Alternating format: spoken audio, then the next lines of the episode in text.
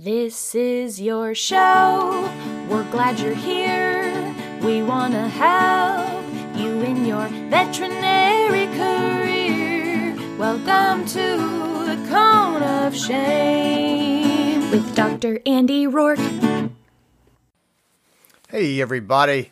I'm Dr. Andy Roark, and this is the second episode of the Cone of Shame show. Guys, this is a new type of episode. I uh, did an interview with the amazing Dr. Sarah Boston. That was our first episode. This is a whole different type of episode. This is called How Do You Treat That? And you're going to be hearing uh, a lot of these in the of Shame show as we go on in our pilot season. But essentially, I talk to the smartest, most badass people that I know as a doctor, and I go, "Hey, uh, you know when this thing comes into your practice, uh, how do you uh, how do you treat that?" And that's what I ask because that's what I want to know. And so these are going to be short episodes. They're going to be straight to the point. You'll get a good feel for what I'm talking about when you listen to this episode. Let's get into it. The amazing, the brilliant, the anesthesia nerd. She she loves that title. Tasha McNerney. Here we go. Hey, gang. So I am here with the one and only, the original anesthesia nerd, Tasha McNerney. Tasha, how are you? I'm good. How are you? I'm super good. Let's lay out your uh, credentials really fast. You are, uh, so the official credentials are you are VTS in anesthesia. You are a certified vet pain practitioner. You are the, I mean, would you say the mama of veterinary anesthesia nerds? Like you. yeah, yeah. I mean, maybe Stephen Cital and Darci Palmer would fight me for that now since they're Oh, my yes. co-administrators. But yeah, definitely, um, anesthesia nerds is my baby. Anesthesia nerds, for those who don't know, and it's hard to believe that there's a lot of people who don't know because you've got like what, 30,000 members of anesthesia? nerds? Thirty-six thousand. Goodness gracious. So, uh, Anesthesia Nerds is a Facebook group predominantly, or we started off with a Facebook group, and it is pure hardcore veterinary anesthesia all day, every day. And now they've got their own conference, um, which is in Las Vegas. You've got that coming up this year, right? You guys are moving towards Yeah, it's going to be. Uh, yeah, it's going to be in Las Vegas at the Oquendo Center, October 28th and 29th, and it's just two days of nothing but anesthesia and pain management. So for the people who either looking to get their specialty or really looking to get hardcore in-depth in anesthesia and pain management, that's all we're going to be doing for two days. one of the things I love the most about what you do is that it is not broken up into um, into titles. It's not like, oh, this is veterinarian anesthesia. It's like, no, this is anesthesia, and you have a huge technician uh, population that that attends. You've got support staff. You've got veterinarians. You've got, I mean, you've got specialists that come. It's just really this awesome focus on the craft of anesthesia. Yeah, well, I mean, that's what I wanted. I mean, obviously, I'm a technician, so I am partial to the technician uh, role in anesthesia. But to me, you have to have you have to approach anesthesia as a team.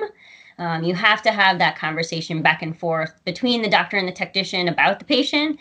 So that's why we opened the conference to both doctors and technicians. We at the conference, our speakers are anesthesiologists and specialty technicians. So it really is about the whole team coming together to do the best for the patient. Yeah. Awesome. So great. So great. Cool. Uh you ready to you ready to play how do you treat that? Yeah. Sweet. So you're the you're the first partner I've had on how do you treat that. I'm not even exactly sure if it's how do you treat that or how do you treat that or how do you in the audience treat that. Yeah. It's definitely I mean, not I just want to get it right. I really that. want to win that car. it's definitely not how do I treat that because that's that's not good. Um, so let's do this thing. So here here's how it works. Let's lay down um let's lay down a case that most people have probably seen in practice, and I just want to run through it with you, and I want to make sure that uh that honestly that I would uh cover these bases, that I've got my essentials locked down, that I'm comfortable and I'm in a good place, and um that I feel calm, cool, and collected coming out the other side of this case. And so yeah, that's that's what we'll do. Sound good? Yeah. Sounds let's let's take the classic dentistry. So we've got to say we got a dentistry, and it's it's going along. So this has been a long dentistry. Let's say we've got a four year old, maybe five year old Shih Tzu that appears to be healthy going in, other than the dental disease. So Shih Tzu, little teeth going everywhere. Um, blood work looks good. You know, just on a regular wellness uh, blood panel, just a, a pre surge. The dog looks good. He's been under anesthesia for a while, and our mean arterial pressure uh, is trending downward, and we're getting down into the 60s. And I'm looking and I'm going, oh, you know, we've got it. We've got another hour here. You know, we've got to do some. we've got to do some more rads. We've got to do some other, some more extractions. All right. Well, how do you how do you treat that? How do you how do you deal with that? well, I'm going to give you a typical anesthesia answer, which is that it depends. Um, but this is uh, something that you can treat. You don't have to be super intimidated and think that you need, you know, arterial lines going and, um, you know, norepinephrine or anything like that. This is very common. Um, but what I like to tell technicians and doctors is if the technician's monitoring anesthesia and you see this starts to trend downward and you've got three readings with a mean arterial pressure in the 60s, definitely communicate that with your doctor and then start to talk about what your plan could be. So, when we think about our mean arterial pressure in the back of our mind, we have to think back to school and remember that our mean arterial pressure is made up of our cardiac output and our systemic vascular resistance. So, we have to think about could one of these variables be affected? And is something affecting one of these variables? And almost always the culprit is drugs. So, you have to think about what drugs did I give in my pre med that could be affecting um, systemic vascular resistance? So if you gave a drug like acepromazine, um, if you gave a drug during induction like propofol, if you are using an inhalant like isoflurane or sevoflurane, those things are going to vasodilate and they're going to decrease your systemic vascular resistance, which means they're going to drop your blood pressure. So if you have an hour or more work, worth of work to do and you have your sevoflurane or isoflurane set at 3%, you have to think, all right, I don't want to keep vasodilating them, so let's back it down on the isoflurane. This is why local blocks for dentistry are going to be your absolute best friend. And again, a skill you can teach your technician so that way you can be doing other things, calling the owner, going over the estimate, etc. But if you can have your technician placing the local blocks, then you don't have to have your patient on three, 4% isoflurane. Um, and an anesthesiologist that I used to work with always said that if you have to go much higher than your uh, MAC on your SEVO, your ISO, then something's wrong in your pain management plan. So you want to assess that. So always try to keep your isoflurane or those things that are really vasodilating, sevoflurane, isoflurane, propofol, to a minimum if you're trying to prevent hypotension. Now, another component to that is you also have to look at again remember back into that equation when i was saying systemic vascular resistance but also cardiac output. Your heart rate plays a role in cardiac output. So as a technician i want to look okay what's my patient's heart rate? Is it normal? Are they bradycardic this is where take the technician listening to the patient beforehand, feeling the pulses before any drugs are involved. So if I knew that Shih Tzu started out with a heart rate of 120, but now under anesthesia has a heart rate of 58, then I can bet that probably this bradycardia is a little bit responsible for decreasing my cardiac output. So I might talk to my doctor about doing something like glycopyrrolate in addition to reducing my inhalant. Now, another thing you have to remember when we're talking about drugs is is your patient bradycardic because they've been given an alpha 2, right? We use dexmedetomidine a lot in these patients. So if they're really bradycardic because they're under the influence of an alpha 2, then you have to be a little more careful when you're giving them an anticholinergic. But it doesn't mean that they can't have one. You just have to watch your timing. You know, are they still very vasoconstricted peripherally but bradycardic? Then we probably wouldn't add something like glyco. But if I'm a technician and I see that we still have lots of work to do, and I know that my patient has been at a certain level of isoflurane, I'm going to try to drop down my isoflurane. And I'm also going to replace any volume. So maybe give them some fluid boluses of crystalloids. I might talk to my doctor about whether or not colloids would be warranted. Um, and if that still doesn't work, then I want to talk to my doctor about further measures, which may include getting rid of our inhalant or really minimizing our inhalant as much as possible and starting them on a constant rate infusion of something like ketamine or an opioid, whatever you guys have at your clinic, whatever works best. Um, and then if that doesn't work and you still have another hour worth of work to do, you've tried a ketamine CRI, you've lowered their inhalant, you've tried fluid boluses, then you have to look at starting something that is going to increase their contractility, maybe work on those alpha or beta receptors, and that's where your dopamine and dobutamine are going to come into play. So, fluid boluses, lower your inhalant, start a CRI of an analgesic or something like ketamine, and if all of those still don't work and your heart rate is normal, then you want to go with something like dopamine or dobutamine. Okay, so dopamine, dobutamine uh, probably is a final step when yes we're not getting other results. How much time is going by here? Like from the time we start noticing this trending downward, and we start to sort of tinker tinker with the with the inhaled anesthesia, and then we start to you know maybe increase fluids, and we're looking at pain control. Like how quickly are we moving down this list? I mean, when do you get to like a ketamine CRI? How much time has passed, or or are there other clinical signs that are really driving that decision for you? No, there are definitely other things, and that's what I, you know, like my technicians. I don't want them to only focus on the mean arterial pressure. Certainly, that is the number that we're focusing on, and we're watching those trends. But also, look at your patient overall. Um, one of the really nice things about these multi-parameter monitors that we have nowadays is not only will they give us blood pressure, but we're also able to read end-tidal CO2 the cool thing about end-tidal CO2, if I can like really geek out for a minute, is that not only will end-tidal CO2 give you kind of a vision of what's going on with your patient ventilation wise, but end-tidal CO2 provides an indirect window into what's going on with your patient cardiac output wise. So I tell my techs also look at the end-tidal CO2. Is it within normal range? Is it low? I mean, if your end-tidal CO2 is really low, then that means there might be some problem with cardiac output or volume status. So you use that as well.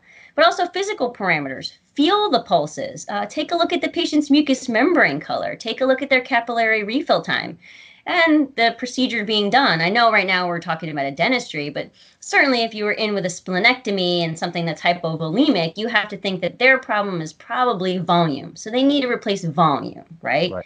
With a dentistry patient, something like this, it's so common.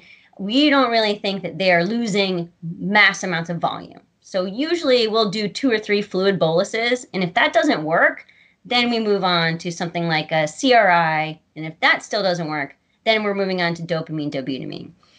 Now, it really depends on the patient how quickly these things progress. So, certainly, if we have a Shih Tzu where we know the kidneys are healthy, we know that they're otherwise healthy and they're cardiac healthy, we might not be doing it as quickly as we have a 14 year old cat that may have an elevated kidney levels. Then we really want to make sure that we don't do anything to further insult those kidneys, right? right. So, we might be going much faster in our lineup. Whereas with this younger Shih Tzu, it might be 20 to 30 minutes before we get around to setting up our ketamine CRI, putting it on, lowering our ISO to 1%, etc. If I have one of those older kidney cats and I know they're going to be under anesthesia for a while and I know that I'm probably going to be dealing with hypotension, I have my technicians and I do this personally. I set up the ketamine CRI before we even get the patient under anesthesia. So that way, once I get a mean arterial pressure starting to trend in the 60s on that cat or a Doppler, anything less than 80 on the Doppler on that cat, I'm starting them on a ketamine CRI and then lowering their inhalant as much as possible. Perfect. No, that that totally makes sense. Any any thoughts or words on the crystalloids that you pick up or uh, pick out? Does it does it I mean, it's generally whatever you're planning to use for the procedure, right? Yeah, so every clinic's different. I mean, I, I say in my lecture, some people are norm NormR, some people are LRS. Like, I don't care, have a dance off, whatever you want. Uh, the only thing that sometimes will come into play is if you're using um, so just straight sodium chloride because it's it's much more acidic because it's not a balanced solution. So if you're doing you know super high amounts of sodium chloride, you might have to worry about your electrolytes and your overall acid base status. Uh, but it's pretty rare that most clinics are not using a balanced buffered solution. So whatever you want. Gotcha. Awesome. That sounds great. This is fantastic. So obviously, check your inhalant. Can we turn down an inhalant? Boluses of fluid. Start with the crystalloids and then uh, before colloids. Ketamine CRI is great to have in your toolbox. Everybody should be ready to reach for that. Maybe yeah. uh, know how to use it and, and have it ready to go. And then the dopamine and dobutamine are, are a last resort. The other point that you made today that I just I really want to hammer home because this is such a great point is local blocks as a as a I mean as a as a safety protocol, right? Local blocks is a way to reduce the amount of drugs that we have to use in our patients to keep them comfortable. General safety, it's uh, it makes all the sense in the world. So I love the beauty of managing pain and also making our jobs easier as far as maintaining anesthesia. Yeah, local blocks. I mean, at my practice where I'm at right now, I mean, I am fortunate enough to be trained uh, under a pretty amazing anesthesiologist um, that taught me that you know local blocks. If we're about to do anything painful, anything from a neuter to a leg amputation to a tooth extraction, they deserve a local block. And if you are really blocking that nerve and you're not getting any reaction, then you don't have to have your ISO up at 2%. You don't have to have that vasodilating agent going in so uh, rapidly. So you can turn them way down with a good local block. When we started talking about dentistry, do you have any recommendations for where technicians or doctors uh, might look if they want to brush up on their local blocks? Oh my gosh. I mean, this wasn't planned, but this is going to be a shameless plug. Please. for the uh, uh, this year at the Anesthesia Nerds Conference, we are actually for the first time offering a wet lab on local regional anesthesia. Uh, it's going to be taught by two really great anesthesiologists, one uh, Mike Barletta and the other Tammy Grubbs. They're going to teach everything from epidurals to dentistry local blocks, sacrococcygeal blocks, uh, ultrasound guided blocks. Basically, every single block that you could think of and use in veterinary medicine, they will be teaching at this wet lab. Now, that's not to say that this is the only wet lab you can go to. Many other conferences offer wet labs. Um, WVC almost always has a local regional anesthesia wet lab at their conference, and almost always NAVC does as well. So I would say this is a skill that you do need hands on. You can certainly watch videos, and there are videos out there. I mean, VetGirl has one of my favorite videos on sacrococcygeal blocks in urethral obstruction cats. And I know dentists like Dr. Brett Beckman have really good online reading materials with pictures, so that's great. But for me, I think getting hands on experience, feeling where those foramen are, feeling where the nerves exit the foramen, that's something that's really valuable for technicians and doctors alike. Yeah, I don't think we'll be doing a uh, local block podcast any anytime soon. Yeah, that would be that would probably be a tough one to do. no, Tasha, thank you so much. This has been wonderful. Thank you so much for having me and geeking out. Ah, so good. I love geeking out with you. All right. Well, I'll talk to you again soon. Thanks, Andy. And that is our show. I hope you enjoyed the amazing Tasha McNerney. I think the world of her. I enjoy her so much. She is so brilliant. I love talking to her and uh, and bouncing questions off of her because man, she knows her stuff cold.